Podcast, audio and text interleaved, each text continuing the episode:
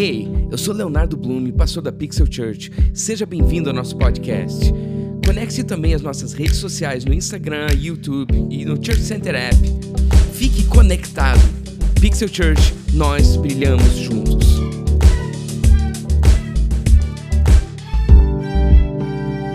Oi, pessoal, bom dia.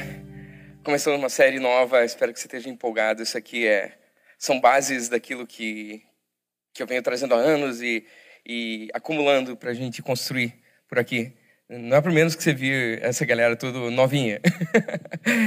Quem sabe você se assustou com o Aaron ali. é, isso aqui são as bases, e a gente vai falar sobre elementos, a gente vai falar sobre justamente as coisas mais básicas daquilo que Deus usou para criar. E a gente vê que a nossa vida e a nossa vida com Deus, a nossa vida em igreja, em comunidade, ela não pode sair dessas coisas.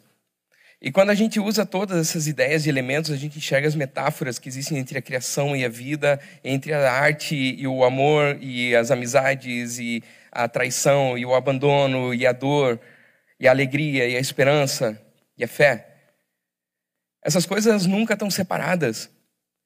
Quando você separa uma coisa da outra, você entra na superstição. A superstição é justamente quando as coisas não têm causa e efeito conectado, inventado, que aponta para uma estrela e surge uma uma verruga no meu dedo, né?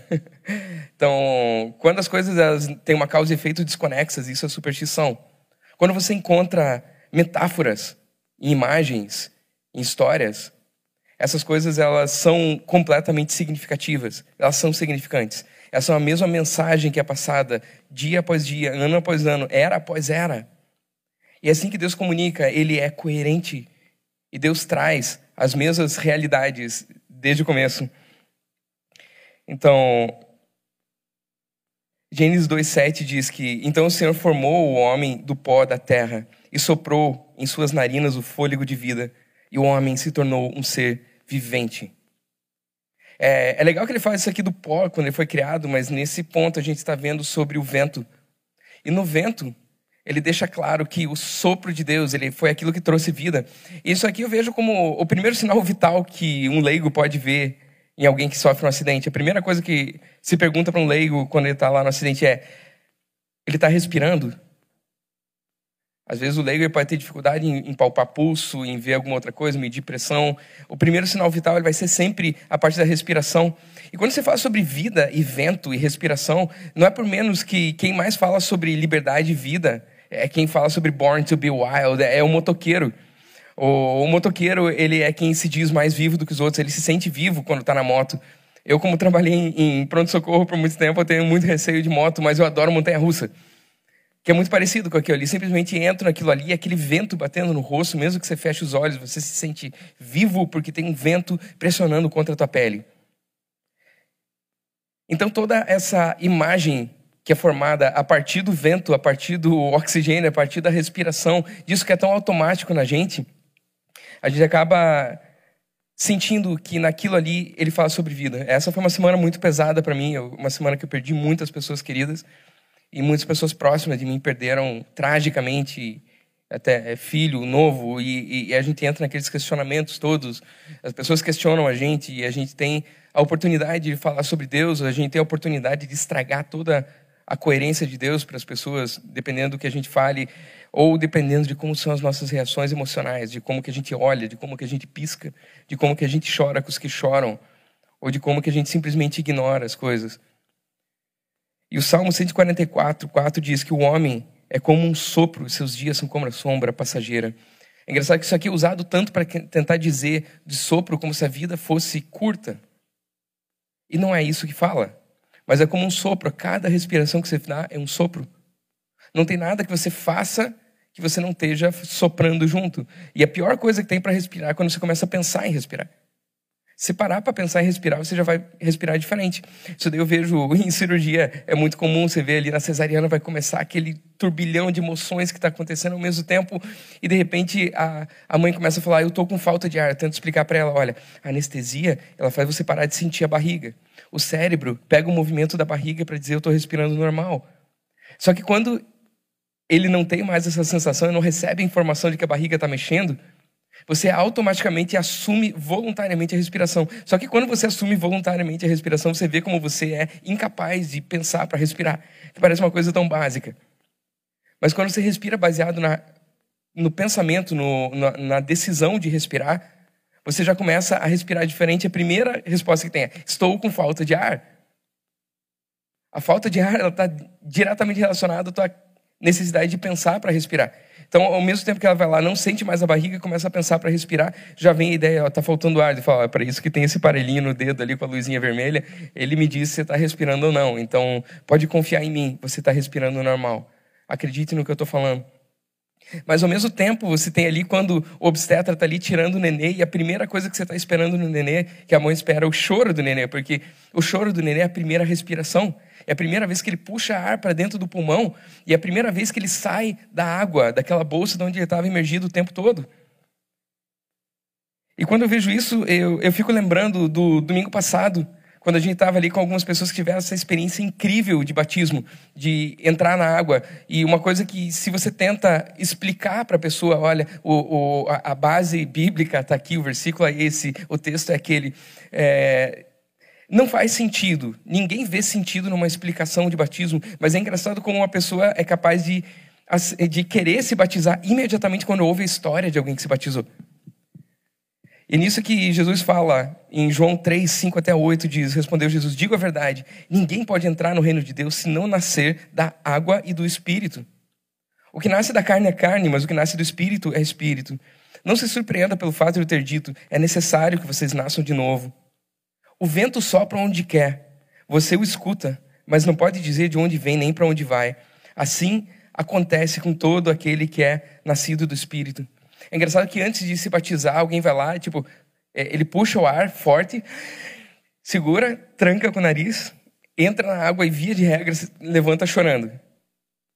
E, e, e a semelhança dessa imagem, dessa metáfora do, do nascimento e da ideia do novo nascimento, quando sai da bolsa d'água de dentro da mãe, ou quando sai da bolsa d'água de dentro da, da, do planeta Terra, de dentro do rio, de dentro da, do, do tanque, da piscina, de onde quer que seja, ele tem essa mesma metáfora sobre o nascimento e o novo nascimento, e aquilo ali envolve uma respiração. Quando a gente vê todas as coisas que Deus fala, a primeira mídia que diz aqui de comunicação é a fala, não é a escrita. A primeira mídia é a fala. Você pode até respirar sem falar nada, mas você não consegue falar sem soprar. Então, todas as vezes que você fala alguma coisa, você está soprando alguma coisa. E cada vez que você está respirando, você está inalando aquilo que tem ao teu redor. E por mais que você possa ter, às vezes, se alguém com toque que tem nojo de entrar numa piscina onde outras pessoas entram, incrivelmente você não tem nojo de respirar o ar que as pessoas respiram, a não ser que você esteja num lugar fechado, alguém esteja fumando, sei lá, qualquer coisa assim. Você se toca sobre a unidade que existe na respiração no ambiente. E não tem como você não respirar. Isso foi o que a gente passou nos últimos dois anos, pessoas usando máscaras para poder respirar perto de outras, e, e muita gente assimilou a natureza de que seres humanos são sacos de vírus e que pessoas são ameaças. E não percebe que existe uma narrativa que entra, pessoas são ameaças. Alguém chegou perto, eu preciso de uma máscara. As pessoas estão ameaçando minha vida. Aquele ali está sem máscara, ele é um genocida, ele está querendo me matar, ele está querendo acabar comigo. Então, é, se eu tiver de máscara, eu me sinto seguro. E a gente tem essa imagem de que a gente se desconecta das pessoas através da máscara. E, e, e, a gente tem a impressão que a gente se desconecta porque para de ver o semblante, para de ver o rosto, a face, as reações das pessoas. Mas tem tanto a ver com a respiração compartilhada que a gente chega a não perceber o quanto que o ar une a gente enquanto seres vivos. O sopro de Deus, é, ele, ele é como quando Deus está falando alguma coisa. Cada vez que ele vai criando ali no começo da Bíblia, você pode pensar, Deus, ele estava falando, tá? Ele está falando, não existe ar onde fala. É muito diferente a maneira de Deus falar. A gente fala dessa maneira. Mas Deus sempre tem essa palavra que é o ruar. O ruar é a palavra que se traduz por espírito, mas também é a palavra que se traduz por sopro, respiração. Então é a mesma palavra que o Espírito de Deus estava sobre a água, ou seja, Deus estava falando sobre a água, Deus estava declarando sobre a água, Ele estava soltando palavras de vida sobre a água, durante a criação. Ele soltou palavras de vida sobre o homem e o homem passou a viver. Então eu preciso estar atento que Deus ele fala e as palavras que ele fala são as que eu posso ouvir ou não ouvir. A gente está numa, numa época, a gente vive uma época que é, às vezes você se pega pesando cada palavra que você fala porque você não quer ofender pessoas. E às vezes eu aprendo tanto estudando estoicismo que fala pra gente que você é responsável pelas suas reações das coisas que, que acontecem com você. É, estar ofendido é uma escolha. Você escolhe estar ofendido, apesar de existir uma narrativa contemporânea dizendo que eh, ouvir o que você não queria te torna vítima de palavras que machucam. Isso tudo se parte de eu permitir que palavras entrem em mim. Isso tem tudo a ver com quando o homem ouviu, deu ouvido para a serpente. A serpente falou alguma coisa que ele deixou entrar. E quando eu deixo palavras que são contrárias àquilo que eu quero entrar, aquilo me machuca, aquilo me fere, aquilo me ofende. Isso tudo está dentro da vulnerabilidade que eu abri? Ou da minha vontade de reclamar e reagir de uma maneira negativa contra alguém? A gente se ofende com as coisas, e isso é natural, a gente se pega todos os dias lidando com isso. Mas a gente tenta dizer que a nossa reação é atribuída a outra pessoa, aquilo que eu fiz, a culpa de outra pessoa pelo que eu fiz. E é ali que a gente, a gente abre mão de nosso livre-arbítrio, a gente abre mão de nossa responsabilidade individual e a gente passa a responsabilizar outros pelos atos que a gente fez. Quando a gente passa a responsabilizar outros, a partir daí surge a palavra culpa. E junto da palavra culpa surge o conceito de morte. A morte surge junto com a culpa. Ele se esconde de Deus para sobreviver, para existir. E a gente acha que respirar é sobre sobreviver mais um dia, sobreviver mais cinco segundos, sobreviver mais 30 segundos. E na verdade, respirar é sobre estar vivo. É sobre quais as palavras que eu deixo absorver e entrar em mim. Eu amo esse texto aqui, em 1 Reis, eu até ia usar na sessão 2 dessa série, mas eu preferi adiantar e usar aqui. Quem sabe use de novo. 1 Reis 17, de 17 até 24. Aqui ele fala sobre o profeta Elias. E quando ele chegou na casa de uma viúva, que tinha ela e o filho, e ela estava com medo que os recursos deles acabassem, que era azeite, que era água, que era comida que eles tinham ali. E Elias falou: Não se preocupe, não vai acabar o azeite de você até a próxima vez que vem a chuva. Isso aqui não vai acabar. E foi passando o tempo e não, não acabava o azeite, não acabava o azeite, mas de repente Algum tempo depois, o filho da mulher, dona da casa, ficou doente e piorando, foi piorando e finalmente parou de respirar. E a mulher reclamou a Elias: Que foi que eu te fiz, homem de Deus? Viesse para me lembrar do meu pecado e matar o meu filho? Olha como, como ele junta aqui, ele fala para me lembrar do meu pecado e matar o meu filho. Dê-me aqui o seu filho, respondeu Elias. Ele apanhou nos braços delas, levou-o para o quarto de cima, onde estava hospedado, e o pôs na cama. Então clamou o Senhor: Ó oh, Senhor meu Deus, trouxesse também desgraça sobre essa viúva com quem tu hospedado, fazendo morrer o seu filho? Então ele se deitou sobre o menino três vezes e clamou ao Senhor: Ó oh, Senhor meu Deus, faze voltar a vida a esse menino. O Senhor ouviu o clamor de Elias e a vida voltou ao menino e ele viveu. Então Elias levou o menino para baixo, entregou a mãe e disse: Veja, seu filho está vivo. Então a mulher disse a Elias: Agora sei que tu és um homem de Deus e que a palavra do Senhor vinda da tua boca é a verdade. Olha quantas vezes essa, essa imagem, essa metáfora bate perfeitamente. Isso aqui não pode ser forçado. Isso aqui não é forçado. Isso aqui eu já usei em aula para estudante de medicina, falando sobre ressuscitação. Ressuscitação cardiopulmonar. Aquele, ele está ali e fala que ele se deitou sobre o menino três vezes. Nesse caso aqui, ele não está falando que ele soprou sobre o menino. Mas ele está falando de uma massagem cardíaca. E aqui ele vem disso e, ele, e ela relaciona que a volta do menino à vida está relacionado às palavras que ele fala. Eu sei que isso é uma metáfora, mas olha a perfeição e olha como isso é, é condizente, tempo após tempo, e o elemento ar, o elemento vento, ele se traduz como vida. Ele é visto como vida. Inclusive, nessa ressuscitação, ressuscitação boca a boca ou máscara a boca, que hoje em dia não se recomenda fazer ressuscitação boca a boca. O modo de ressuscitar pessoas no hospital ou em cena de acidente vai mudando de tempo em tempo, mas o princípio é o mesmo. Quantas vezes que faz a massagem, quantas vezes respira entre as massagens, isso muda o tempo todo. Mas agora que você precisa pressionar, ou seja, fazer fluir a água, e respirar, que é fazer fluir o espírito, esses dois estão sempre relacionados à vida. Sempre. É engraçado que no começo fala, João, ele, ele repete a Bíblia desde o começo, ele começa o, o, evangelho dele falando que no princípio era a palavra, e a palavra estava com Deus, a palavra era Deus. Sem ele, nada do que foi criado teria sido criado. Ele é a palavra. E depois Jesus aparece como o filho. É engraçado como ele tem essa relação entre é, aquele que fala ser o progenitor do que é falado. Existe um conceito grego de meme, e não é que é a palavra meme só por causa da internet. Assim como o gene, o gene, o gene está para o DNA, o meme é a menor unidade de uma ideia. Uma ideia formada por memes. Então existe esse conceito grego, esse conceito filosófico de que não é você que possui ideias, são ideias que te possuem. E a evolução humana ele tem ao mesmo tempo esse lado de evolução genética, mas ele tem a evolução da informação, onde, na verdade, o que existe é a informação. E o ser humano é simplesmente a mídia, o veículo pelo qual a informação evolui. Eu não estou falando sobre teoria da informação contemporânea, sobre computação, sobre inteligência artificial. Estou falando de um conceito grego de dois mil anos atrás.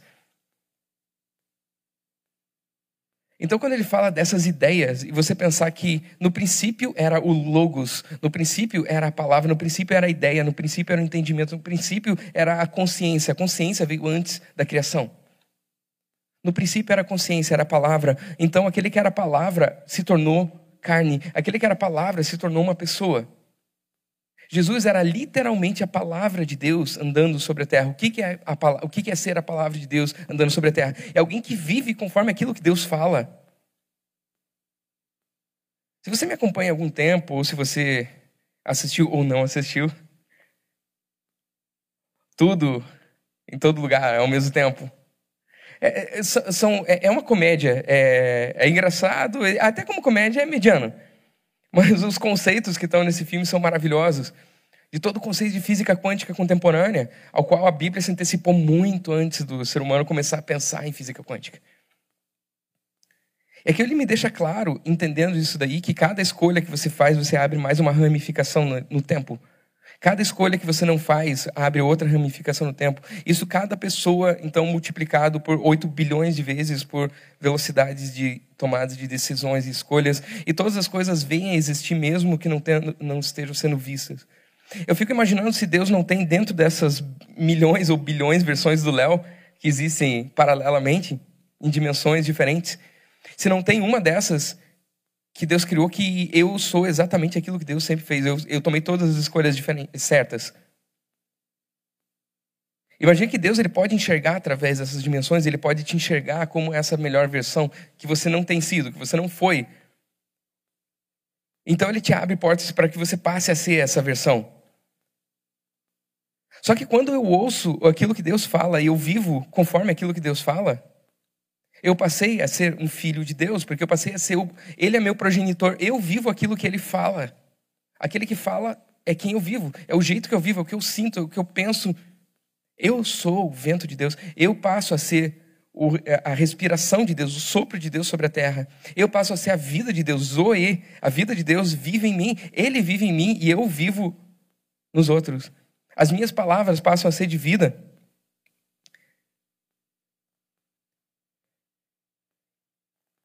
E eu amo quando aqui em João 6, 67, 71 diz: Jesus perguntou aos doze: Vocês também não querem ir? Jesus ele perdeu muito discípulo. Tinha época ali que tinha os discípulos saindo, tuas palavras são muito duras.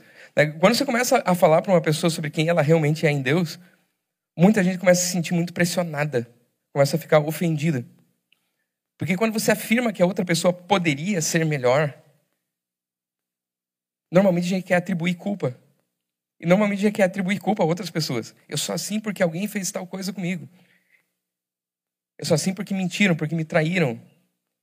Ah, depois que te traíram, você já amou alguém? Não, nunca mais amei ninguém. Porque cada vez que eu amo alguém, eu passo a poder ser traído. Sim, é assim que Deus funciona. Cada vez que você ama alguém, você está abrindo a possibilidade de ser traído. O amor é sacrifício. é sacrifício. Não existe amor sem vulnerabilidade. Não existe amor sem se abrir. E quando você pega nessa imagem do que acontece, Jesus perguntou aos doze: Vocês também não querem ir embora? Simão Pedro lhe respondeu: Senhor, para quem iremos? Só tu tens as palavras de vida eterna. Nós cremos e sabemos que és o Santo de Deus. Então Jesus respondeu: Não fui eu que escolhi vocês, os doze? Todavia, um de vocês é um diabo. Ele se referia a Judas, filho de Simão Iscariotes, que, embora fosse um dos doze, mais tarde haveria de traí-lo. É, tipo, esse storytelling bíblico, assim, ele, ele, ele, dá muito spoiler, né? tipo, eu lembro no spoiler, assim, eu tinha um lá, tipo, pichado na parede, leia a Bíblia, e o cara escreveu ali embaixo, spoiler, o personagem principal morre na página 1702. ele já conta antes que, que, que, Jesus, não só que ele morre, mas que ele vai ser traído. E é, que Jesus ia morrer, ele mesmo já falava. Mas a maneira que ele ia ser traído, não falava muita, muita coisa naquilo ali.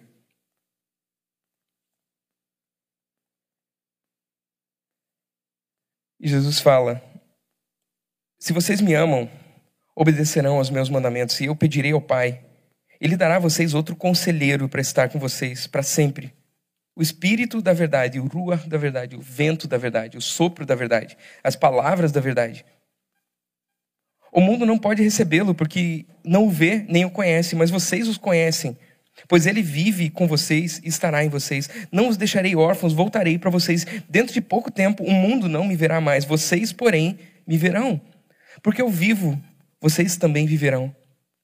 Naquele dia compreenderão que eu estou em meu Pai, vocês em mim, e eu em vocês. Quem tem os, mandamentos, os meus mandamentos e lhes obedece, esse é o que me ama. E um pouquinho para frente, de 23 26, Jesus diz: se alguém me ama, obedecerá à minha palavra. Meu Pai o amará e nós viremos a ele e faremos morada nele. Aquele que não me ama não obedece às minhas palavras. Essas palavras que vocês estão ouvindo não são minhas, são de meu Pai que me enviou. Tudo isso tenho dito enquanto ainda estou com vocês, mas o conselheiro, o Espírito Santo, que o Pai enviará em meu nome, ensinará a vocês todas as coisas e fará vocês lembrarem tudo o que eu disse. Não fica um pouco mais simples você entender o que é transformar palavras em você mesmo? Construir-se em cima de uma palavra, construir-se em cima de uma afirmação, construir-se em cima de algo que é falado sobre você? Ele está falando o tempo todo isso aqui. Ele fala, você, só você tem as palavras de vida. Ele escolheu de quem que ele queria ouvir, quem que ia construir o meu pensamento, a, a minha identidade, a minha personalidade, o meu caráter. Ele está falando, só você tem essas palavras de vida, como que eu vou ouvir de outra fonte? Ele está falando, é Jesus, eu, eu já não sou mais tão burro quanto eu era antes. Agora eu já estou selecionando de onde eu vou ouvir as palavras que constroem a minha vida.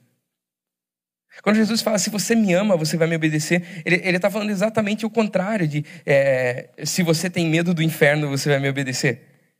Ele está falando sobre uma obediência que não é baseada no medo de alguma outra coisa ruim vir acontecer, mas é, é baseado em amor. E amor é baseado, acima de tudo, em confiança. E quando a confiança acabou, não existe amor. Quando a confiança acabou, não existe vulnerabilidade mais. Se não existe vulnerabilidade, não existe amor, não existe entrega. E se você entender que Jesus era vulnerável até com pessoas que haviam de trair ele, você assume uma nova categoria, um novo nível de vulnerabilidade que você pode escolher ter. Então, esse mesmo Jesus que já tinha falado sobre alguém que viria atrair ele. Nessa imagem de vento, nessa imagem de amor, a gente entende que beijo, o beijo ele é um, uma respiração compartilhada. Ele pode ser ao mesmo tempo é, é, é, visto como se fosse uma ressuscitação boca a boca, mas ele é um compartilhamento de vida, ele é um compartilhamento de intimidade, ele é um compartilhamento de satisfação, ele é um compartilhamento da própria vida, de tornar-se uma carne só, de tornar-se uma vida só, de tornar-se uma unidade só. Essa respiração. E não é por acaso, não é incidental que de repente Jesus chega para Judas, depois de trair ele, e fala: Meu amigo, você me trai com um beijo.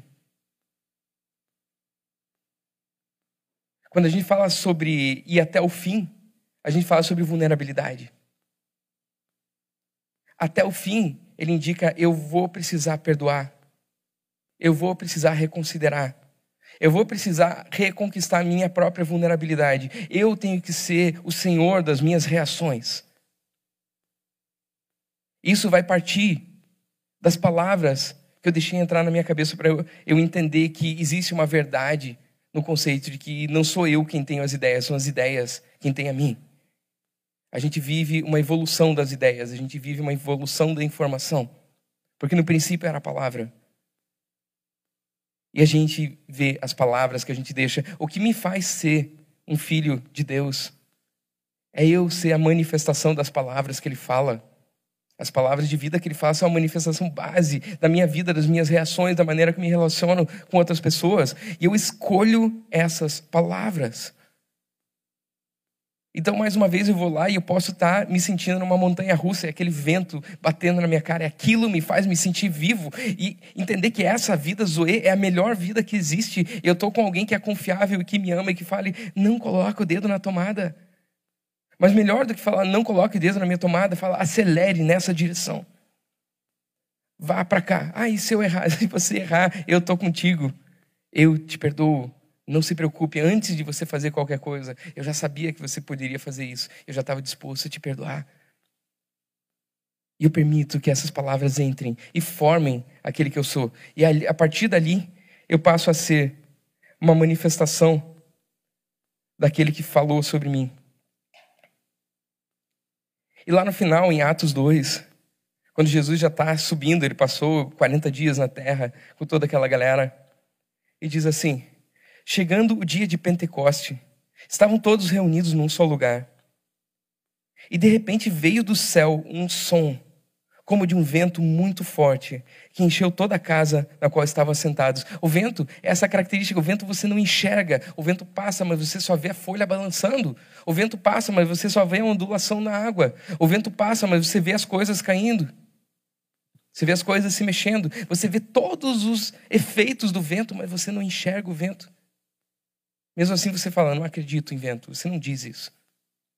Você enxerga as coisas se conectando, os, os sinais, os elementos comunicando a mesma verdade. E você vê a verdade escrita, o logos escrito, que surgiu muito depois do logos falado. Aquela palavra de Deus que já vinha desde o começo.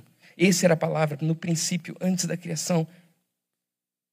E de repente Jesus promete esse vento, esse espírito, essa verdade essa fala, essa narrativa. E de repente veio do céu um som, como de um vento muito forte, encheu toda a casa na qual estavam assentados. E viram o que parecia línguas de fogo que se separaram e pousaram sobre cada um deles. Todos ficaram cheios do Espírito Santo e começaram a falar noutras línguas, conforme o Espírito os capacitava. Havia em Jerusalém judeus devotos a Deus, vindo de todas as nações do mundo. Ouvindo-se um som, Ajuntou-se uma multidão que ficou perplexa, pois cada um os ouvia falar em sua própria língua. Atônitos e maravilhados, eles perguntavam: acaso não são galileus todos esses homens que estão falando? Então, como ouvimos cada um de nós em nossa própria língua materna? O sopro, a fala, a língua, está diretamente ligado à comunicação, à empatia, à maneira, à, à capacidade de se conectar, de um viver dentro do outro. Eu já vi várias manifestações dessa daí, muitas, muitas, muitas. Eu já vi manifestações de gente soprar e gente cair no chão. Eu já, eu já pensei que aquilo ali poderia ser um delírio coletivo. E ao mesmo tempo, depois eu já vi que aquilo ali era uma manifestação real. Eu vivenciei esse tipo de coisa. Eu sei das verdades que existem nisso. Eu vejo de tempos em tempos as coisas acontecendo. E eu não relaciono Deus à repetição desses fatos. Eu relaciono a Deus muito mais ao fato novo, aquele que nunca aconteceu, do que simplesmente a repetição de algo que já foi visto de que eu já vivenciei. Eu não tenho nada a viver a mais com alguma coisa, com figurinha repetida. Deus sempre está no novo. Mas aqui ele está falando sobre línguas e não só línguas que revelam, não só línguas que falam, mas línguas que conectam pessoas que falam línguas diferentes. Dentro de culturas diferentes, pessoas poderem entender aquilo que você está querendo dizer. Você chega num nível muito mais profundo do que é o Espírito de Deus. Não é por menos que vento é o símbolo do nosso primeiro valor central na Pixel. Missão é porque a igreja existe. O vento sopra onde quer, ninguém sabe de onde ele vem nem para onde ele vai. Assim é aquele que é nascido de Deus. Que você seja carregador dessa vida de Deus, que você receba, inale e exale essa vida Zoe, essa vida de Deus, essa vida plena de existência, de falar sobre quem as pessoas são em Deus, como que elas são, quem Deus enxerga nelas. Mas Ele não está vendo quem que eu sou, é que você não está se enxergando em outras versões que você poderia ser. Ele está enxergando em todas elas. Ele sabe quem você é. E se você acha impossível isso, Ele mandou o seu filho para ele viver a palavra perfeita e ele viver uma vida conforme a palavra viver uma vida de obediência àquele que merece a minha confiança. E ele viveu essa vida perfeita para que você olhe nele que Deus te tornou completamente capaz disso. E não simplesmente de não errar, mas inclusive de acertar sempre. Não existe como progredir na vida sem a graça. De todas as pessoas que eu vi que perdi durante essa semana, uma delas é a Glaucia Carvalho, que em 2004, quando eu estava fora da igreja, minha família tinha aberto uma igreja junto com algumas outras famílias e depois de alguns anos aquela igreja rachou e muita coisa se perdeu a esperança e se decepcionamos e o, o mais legal é que hoje em dia é, algumas dessas pessoas são meus melhores amigos de volta. Mas o tanto que eu fiquei decepcionado e, e chateado naquele tempo e de repente teve essa mulher que eu conheci no Orkut. Uma comunidade, eu procurando sobre instrumentos, e eu sonhava em ter instrumentos bons. Vocês não sabem como eu fico feliz hoje de poder disponibilizar, de ter essas coisas para as pessoas usarem, para os voluntários terem acesso a essas coisas. Eu não tive acesso quando eu era mais novo. Era impossível ter instrumento bom naquela época. E de repente eu vi essa Glaucia Carvalho conversando comigo e ela falava: Ah, não, mas você gosta de órgão Hammond? Eu tenho um aqui em casa. Você tem um órgão Hammond em casa? Meu Deus, quem que é você? Como é que você tem isso daí? Ah, tem piano. Ah, sim, eu também tenho piano de cauda, tenho não sei o que. Não, meu pai era músico. E a gente cresceu com isso daí, e de repente eu descobri que ela era cristã, e de repente ela soprou pela internet, ela escreveu palavras de vida. E através das palavras de vida eu acabei voltando.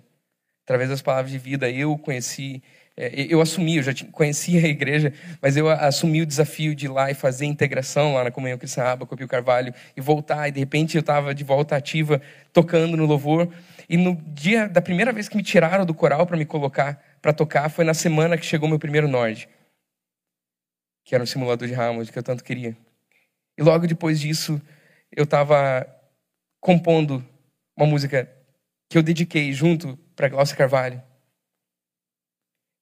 e com essa música eu participei de um festival de música na PUC, que era o último que eu ia participar, era o meu último ano da faculdade. E lá que eu pude compartilhar o palco com o Thiago York, eu acabei ficando amigo dele. Tipo, eu vi, ele primeiro foi meu concorrente, que eu vi, não tem como chegar perto desse cara, não dá. E no final a gente empatou por ponto e a gente ficou em primeiro lugar junto, continuei bolsista. E essa música, que tanto me marcou, ela dizia: trouxe sentido à vida para mim, trouxe sentido à morte. Por te encontrar, eu já sei onde eu vou chegar. Trouxe sentido à música em mim, trouxe sentido à angústia passada por faltar sentido para que cantar. E eu gravei de volta essa música em homenagem à Gláucia, que eu vejo 16 anos depois.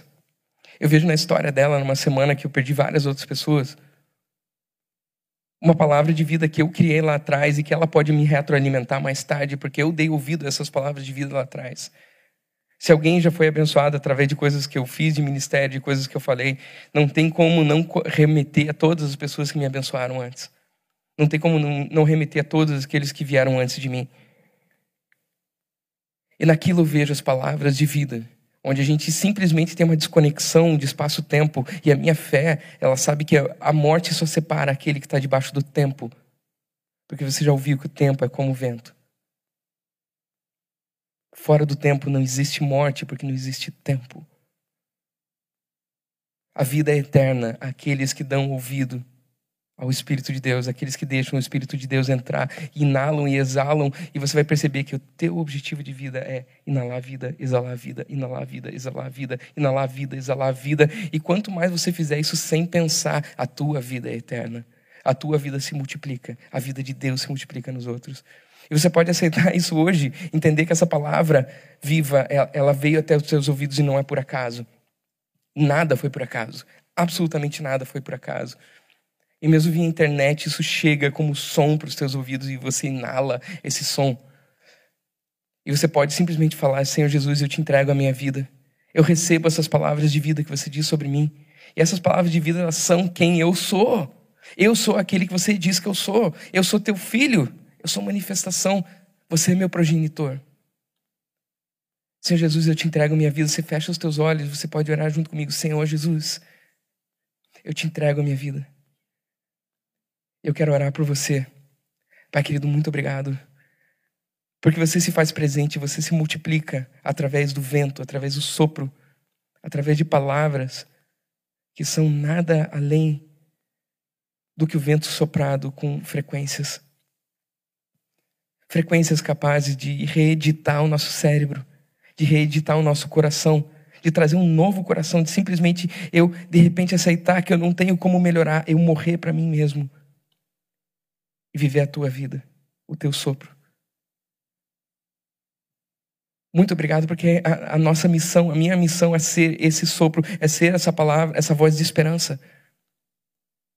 É ser esse que age pela fé, que vive pela fé, que se torna amor, é conhecido por ser amor e que espalha, é uma voz de esperança. Que a gente seja essa missão sempre e cada um desses que estão sendo transformados agora. Muito obrigado. Muito obrigado porque existe ressurreição acontecendo. Existe uma nova vida acontecendo. Existem transplantes cardíacos acontecendo. Novas vidas. Muito obrigado, Senhor. Em nome de Jesus, amém.